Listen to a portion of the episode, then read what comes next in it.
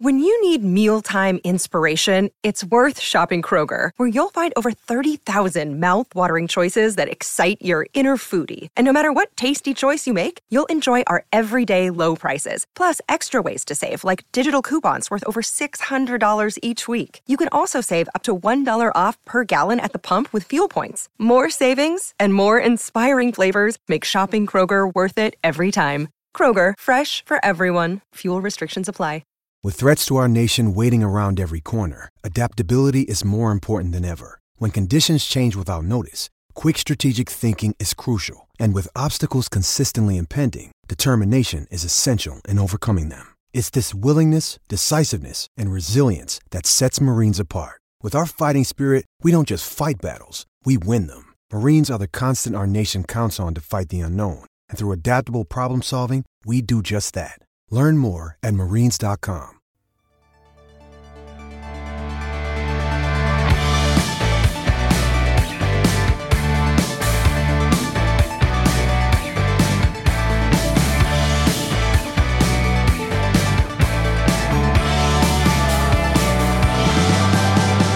Hello and welcome to another edition of our Memory Lane podcast here on the DK Pittsburgh Sports Podcasting Network.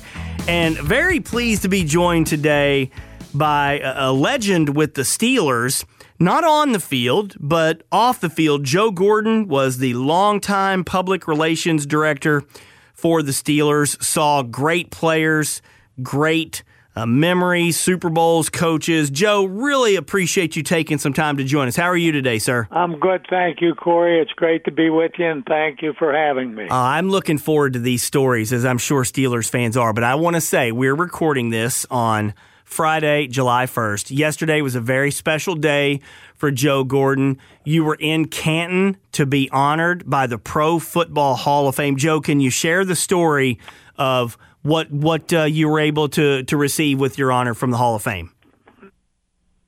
New category in the Hall of Fame in which they were recognizing PR directors, trainers, equipment managers, and assistant coaches.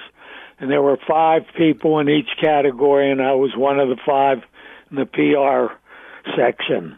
What was it like for you? What was the day like? And what was it like to receive the honor? And just explain how much that meant to you. I was not aware of this special category until they called me on March 22nd to inform me. And it was a longtime PR man, Bill Keenis from the Detroit Lions, who made the call. And when he told me about it, I said, Bill, what are you talking about? I never heard of this. So then he, in turn, explained to me what it was, what I just told you a few seconds earlier. And I said, wow, that is fantastic. I'm just overwhelmed and very, very honored. So the recognition was Wednesday night with a cocktail party at the football stadium that's adjacent to the Hall of Fame, which they have enlarged, and it's really a fantastic facility.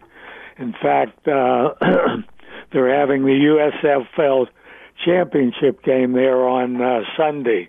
But anyhow, we had a cocktail party on Wednesday night, and that's yesterday a luncheon at noon, which was emceed by Dan Fouts, the great quarterback from the San Diego Chargers. So it was really a special occasion, and there were, I'd say, about 300 people there. It was very hard. It was sold out, and I had, I think, about 25 people from family and friends. So it was just sensational. I cannot describe it in its entirety because it was that great. That is fantastic. Congratulations to you, sir. That's just wonderful. Tell the folks what your job was, what your role was with the Steelers, and for how long? Because you were with the Black and Gold for a long, long time. 29 years, from 1969 to 1998. And primarily, when I came in, it was media relations, then it expanded into public relations, fan relations, the customer relations, and marketing. So I got a chance to do a lot of different things, and it was totally enjoyable. It was a dream of a lifetime to work for the Pittsburgh Steelers and the Rooney family, who are really, really something special. And they were just the greatest people to work for. They let you do your job. They had enough confidence in your judgment that you would make the right decisions. So it was fantastic. And then, of course, working with Chuck Noll for the 23 years he was there. Chuck Noll came in 1969, and that was the year I started. It was also the year that the Steelers drafted Joe Greene.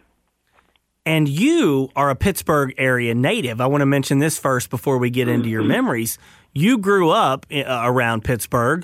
I've lived in the city my entire life, with the exception of the 6 months that I was in the 68.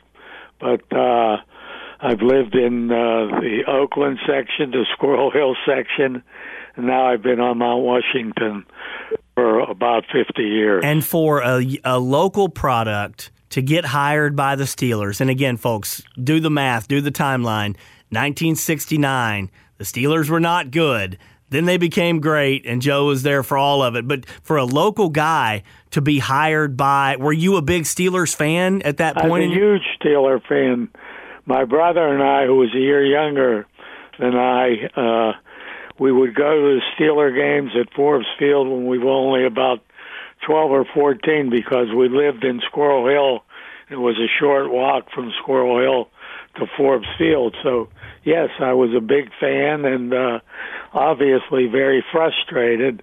And then that first season with Chuck in 1969, we won our opening game against the Detroit Lions, then lost the next 13 in the 70 season. So we had a 16-game losing streak before we turned it around.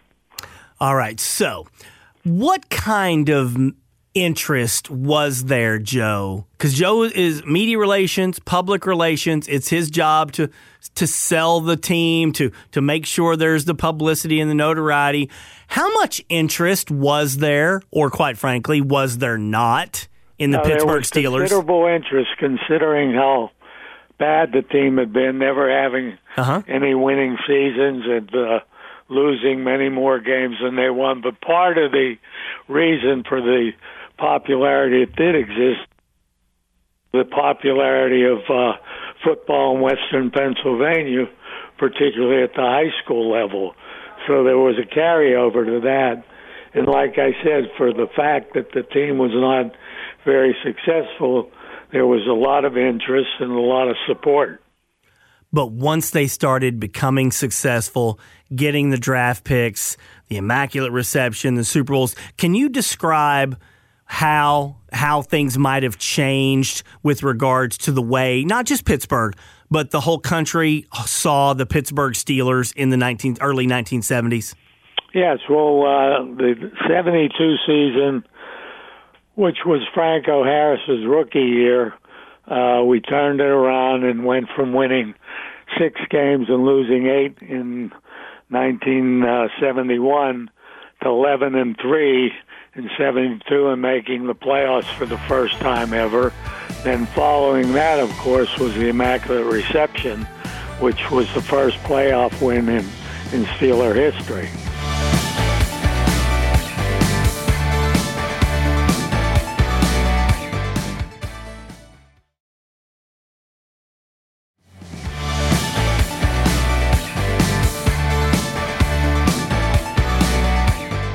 So what was it like then as more the Steelers caught the attention of the nation? From your perspective, you're there and you're dealing with media folks, you're dealing with public relations. How much did your job get a lot more difficult because you had a lot more requests and things at that point? No, we became busier, but it became much more fun.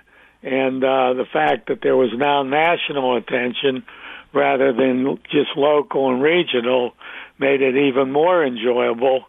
And like I said, turning around in 72, 11 and 3, and the community, the Pittsburgh market, western Pennsylvania, eastern Ohio, people went crazy. I mean, it was just like hard to believe the enthusiasm. If you go out to dinner at a local restaurant, no matter, the talk was always about the Steelers. And then, of course, winning the Super Bowl in 74 made it even more exciting and more unbelievable. And it just carried on. And then, of course, the popularity of the Steelers nationally is still exceptional. I think if you watch the games on TV, the announcers always say how well Steeler fans travel. And there's always a large contingent of Steeler fans away games, even if it's on the West Coast or in Texas, wherever it is, there's Steeler support, Steeler fans. When you look back on it, Joe, how incredible was it? You said it was amazing to see all the national attention, but just what was that like? What was it like to be reading national newspapers or magazines or TV, and now they're spending all this time talking about the Steelers, which really had not been the case up until that point? No, it was just at the beginning, it was unexpected. Although Chuck Noll, even though he didn't win in his first 3 years, there was no question that he had the right roadmap by building the team through the draft, starting with Joe Greene in 1969, and then the next year, Bradshaw and Mel Blount, people like that. Later on, Swann and Stallworth, Ham and Lambert, Mike Webster. I mean, you wound up with 10 guys in the Hall of Fame from those teams, plus the coach.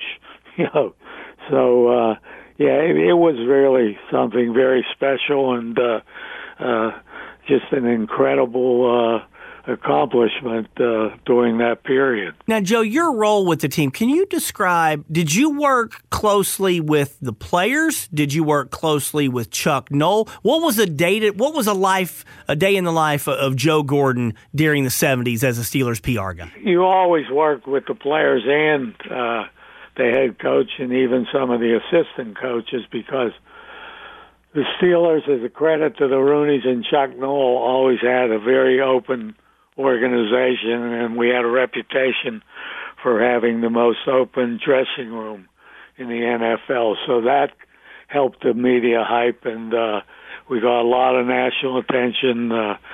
Writers from all the major metropolitan areas would come in during the week and would want to interview Chuck or one of the players, and that was my responsibility to coordinate that. What did you have any favorite stories of experiences with the players from that era? How did you work very closely with Terry Bradshaw, Franco Harris, Mean Joe? Sure. What were some of those encounters like for you, Joe? Well, my favorite, the player I was closest to for his entire career was Joe Greene. We really had a special relationship, and remember, he came the same year I did. So it was coincidental, but Joe was an unbelievable leader, and if I ever had a problem or needed something from internally with the team, I would just go to Joe and say, "Joe, we got to do something about this or something about that," and he said, "I'll take care of it," and that was the end of it. That's how strong of a leader he was. But my favorite player was Franco. He was an incredible athlete, and of course, when he came in 72, that's when we started making the playoffs and had not made them before then. As Joe Greene used to say, he credited Franco with a lot of our success. He said the Steelers never made the playoffs before Franco, and then we made it 8 straight years. But Franco was my favorite player. I rooted for him when he carried the ball, and to this day I'm still very close to him. In fact, I had lunch with him last Tuesday. Joe, could you possibly have imagined after the Immaculate Reception? Look, it was a great football play. It was an unbelievable ending. But 50 years later, that's the biggest play in the history of professional football. Right. Can you take us back to that day or the feeling after? As you mentioned, is the 50th anniversary of the Immaculate Reception. Will be December 23rd. It happened December 23rd, 1972. But when the play unfolded, I was at my station in the press box, and I had a direct line to where Franco caught the ball, but I was not sure whether he caught it in the air or on the bounce because it was that close to the ground. And of course, I saw the rest of the play develop, and then there was some question whether it was a legal play, whether Frenchie Fuqua touched it, or whether it was Jack Tatum, the safety for the Raiders, because at that time, two offensive players could not touch the ball in succession. If they did, it would be called an incomplete pass. But if a defensive player hit the ball and it ricocheted towards Franco, was legal. So the referee, Fred Swearingen, he wasn't sure what the call should be, so he came over, and there was a direct phone from the field to my spot in the press box, and the referee called up, and Art McNally, who was the director of NFL officiating, had run down from where he was because he knew there was a phone where I was, and the referee said, "Let me talk to McNally." Joe, did you answer the phone? Oh, you always did. Well, the phone rang. That was my responsibility. So the Immaculate Reception happens. Franco scores. In the aftermath, the referee is calling the press box, and you answer the phone. To talk to the NFL director of officiating. That's great. McNally. So Art was right next to me by that time. I said, "Here, Swearingen wants to talk to you." Oh, can you share what that conversation? Yeah, it was very brief. Okay. McNally said to Swearingen, "What did you see?" And whatever Swearingen told me, he says, "Well, call it. That's it." It was like a 15, 20-second conversation. So Swearingen went right back on the field and raised his arm to signify touchdown. And that was it. And to this day, it's very controversial. The Raiders have never conceded that it was a legal play, but as you mentioned earlier, it's the greatest play in the history of pro football. There are a lot of people who think that the Steelers went to the Super Bowl that year, but we didn't. Next week, we lost to the undefeated Miami Dolphins 21-17. They went on to win their second straight Super Bowl. But what was it like? What did the Immaculate Reception do? And again, you're looking at this from the PR perspective, the way the rest of the world views the Pittsburgh Steelers. What did the Immaculate Reception do for the Steelers franchise? Well, it became an international story. I didn't have to do anything because it had been on live television and TV stations around the country, and then some foreign station just replayed it, and it became even more popular to the point where you mentioned earlier the greatest play in NFL history. Now, you said you were close to Joe Greene. Yes. One of, if not the most iconic commercials in TV history was, of course, the Coca-Cola commercial with the kid and Joe Greene.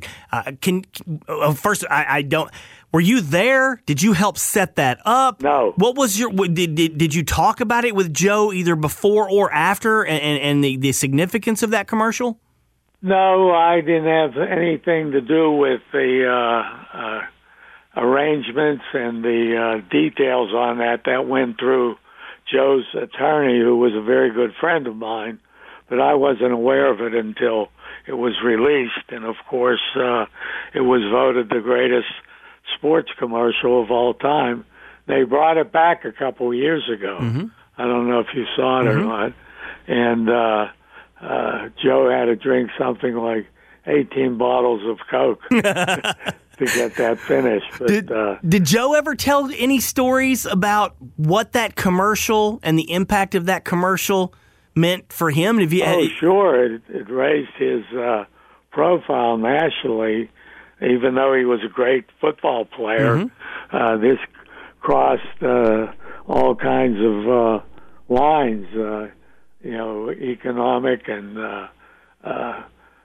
lines, and so Joe became much more popular, and it led to other opportunities for him with personal appearances and endorsements. How about Terry Bradshaw, Joe? You mentioned you had good relationships with Franco and Mean Joe. What was your relationship like with Terry? And as the 70s grew and he became a bigger and bigger star, and now he's still a celebrity 50 years later, what do you make of Terry's rise? As a player, he was probably the best athlete I ever saw. He was phenomenal talent, great arm, as strong an arm as I've ever seen. And tough, could take a hit and wouldn't hesitate to run and put his head down for the extra yard or two. It was just great, and he was very good to work with. He was very cooperative. I never had a problem with him. If I wanted him to do an interview, he was always receptive and available, and we just got it done. And then a little bit after he retired, it was somewhat of a strained relationship. He really had an inferiority complex when it came to the Steeler fans. And I don't know if you remember, we honored him on a Monday night football game. I'm not sure what year that was. And we brought his two daughters in and his parents. And seeing him that afternoon, he said, "They're going to boo me." And I said, "Terry, they're not going to boo you. They love you." And the applause that night when he was introduced on the field was just memorable. I mean, it exploded, and it just proved how much the fans appreciated him as a football player and how much they loved him. Is that and now his post-playing career has been incredible with his role on Fox Sports, the pre- and half-game and post-game shows, and also his acting career and entertainment career. He still does some touring and entertains. So, he's had a phenomenal career, a phenomenal life, and he's a good person.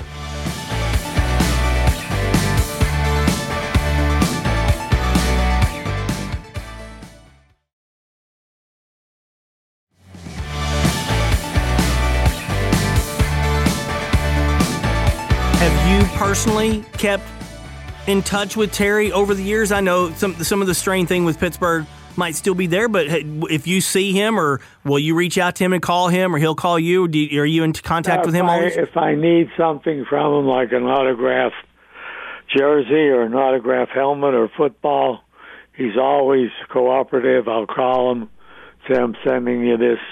Please sign it and return it." And he's always done that. There was he was on one of the talk shows in Pittsburgh, and I don't know how my name came up, but he said something to the effect that Joe Gordon hates me. Oh, no. So I sent him a note, and I said, "Dear Terry, I do not hate you." And then he made a retraction on radio later with that. So he's a good dude. He's a little different, but I am just so pleased with the success he's had, not only in broadcasting, but in acting and in his musical career. Joe, what was your relationship like with Chuck Noll? You said earlier that you knew Chuck Noll was going to win. What made you so confident? Why was he such a good coach? Well, he was a good coach because he was so knowledgeable and a great judge of talent. When you look at the drafts, Chuck and our personnel department with Art Rooney Jr. and Dick Haley, they did look at a phenomenal job of the draft choices. How about four guys going into the Hall of Fame for one draft in 1974. Swann, Stallworth, Lambert, and Webster. That's unprecedented. It'll never happen again. Well, part of the credit for that has to go to Chuck Noll. But he was a great judge of talent, and a very fundamentally very strong coach, and that transferred over to the players both on offense and defense. He was a great teacher. What was it like? What was your personal relationship like? Did you deal with him on a day-to-day basis? Oh, well, mostly, sure. Well, I'd see him every day because our offices were close to each other. But the best thing I can say about Chuck is he was always available for interviews. And in 23 years, he only turned me down once, and that was Howard Cosell wanted to do an interview with him, and he said, I'll pass. But in 23 years... Wait a minute. Why is he turning down Howard Cosell? Did something happen? Well, I don't think he... It was... We were playing the Oilers on a Monday night game and had a light workout in the Astrodome, and Cosell was there, and he came over and he said, I'd like to talk to Chuck after practice. And Chuck probably really was not an admirer of Cosell's because of Cosell's personality and on-air personality and how bombastic he was. So that was it. But I had a good relationship with Cosell. I was going to ask you that because in your unique position, what was Howard Cosell like? What was your relationship like with him? Very good. He would often call me to get an update on an injured player or something, and then one year we were closing out the season in San Diego on a Sunday night, which the last Monday night game of the year at that time would be played on Sunday night. So he was staying at the same hotel as I because I was advancing the game. And we had lunch, I think it was 3 times that week, and we hung out together. He used to do his radio shows right off the top of his head, no notes or anything. He says, come on, I'll put you on the radio. So he interviewed me on national radio. But he was a good guy, and I had a real good relationship with him. In fact, another Cosell story that's very interesting. In 1982, we were celebrating the 50th anniversary of the Steelers. Steelers were founded in 1933, so in 82 that would have been the 50th season, and we were having a great celebration at the David L. Lawrence Convention Center that had just been opened recently, about a month or two before then. But there was a football strike, if you remember, and we were naming the all-time Steeler team, and we were anxious to see if these players were going to show up, which they did. And Cosell, at that time, was doing Major League Baseball playoff games, and he was scheduled to do a game in Atlanta. And Roone Arledge, who was the head of ABC Sports, heard that Cosell wasn't going to be at the game. So he called Cosell. Cosell said, I made a promise to the Rooneys. I have to keep it. So we sent a private jet to Atlanta to bring them to Pittsburgh. It was a Saturday night, the banquet was. We got him back, so he only missed one baseball game. And was Howard pretty much the same in person as he was on TV, or was there a difference, really? No, he was not as high-key in person. Sometimes he would be, but if you went to production meetings with him, with Frank Gifford and Don Meredith and that crew, he would take over the meetings, and, and the other announcers would be frustrated. In fact, Gifford, who I became pretty close with, he would, when the meeting was over, he'd walk over, the production meeting was over, he'd walk over to me and say, what's your room number? I'll give you a call. Because he didn't get a word in edgewise with Howard in the meeting. He would call me and We'd talk for about 15, 20 minutes, and I'd give him the Steeler version of what was going on. But those were just great times. Oh, those are great. Now, Joe worked for the Steelers 29 years. We literally could go for hours on this, but I want to fast forward to Bill Cowher because you got to do the entire Chuck Noll era. He passes the baton to Bill Cowher. You worked with Bill for a number of years as well. What was your relationship like with Coach Cowher? It was good. I was not as close to Bill as I was with Chuck because the time element. But Bill was... very, very well organized. I was impressed with that from the very beginning.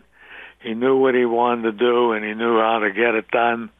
And the part that always impressed me about, he was different from Chuck from a personality standpoint, like on the field.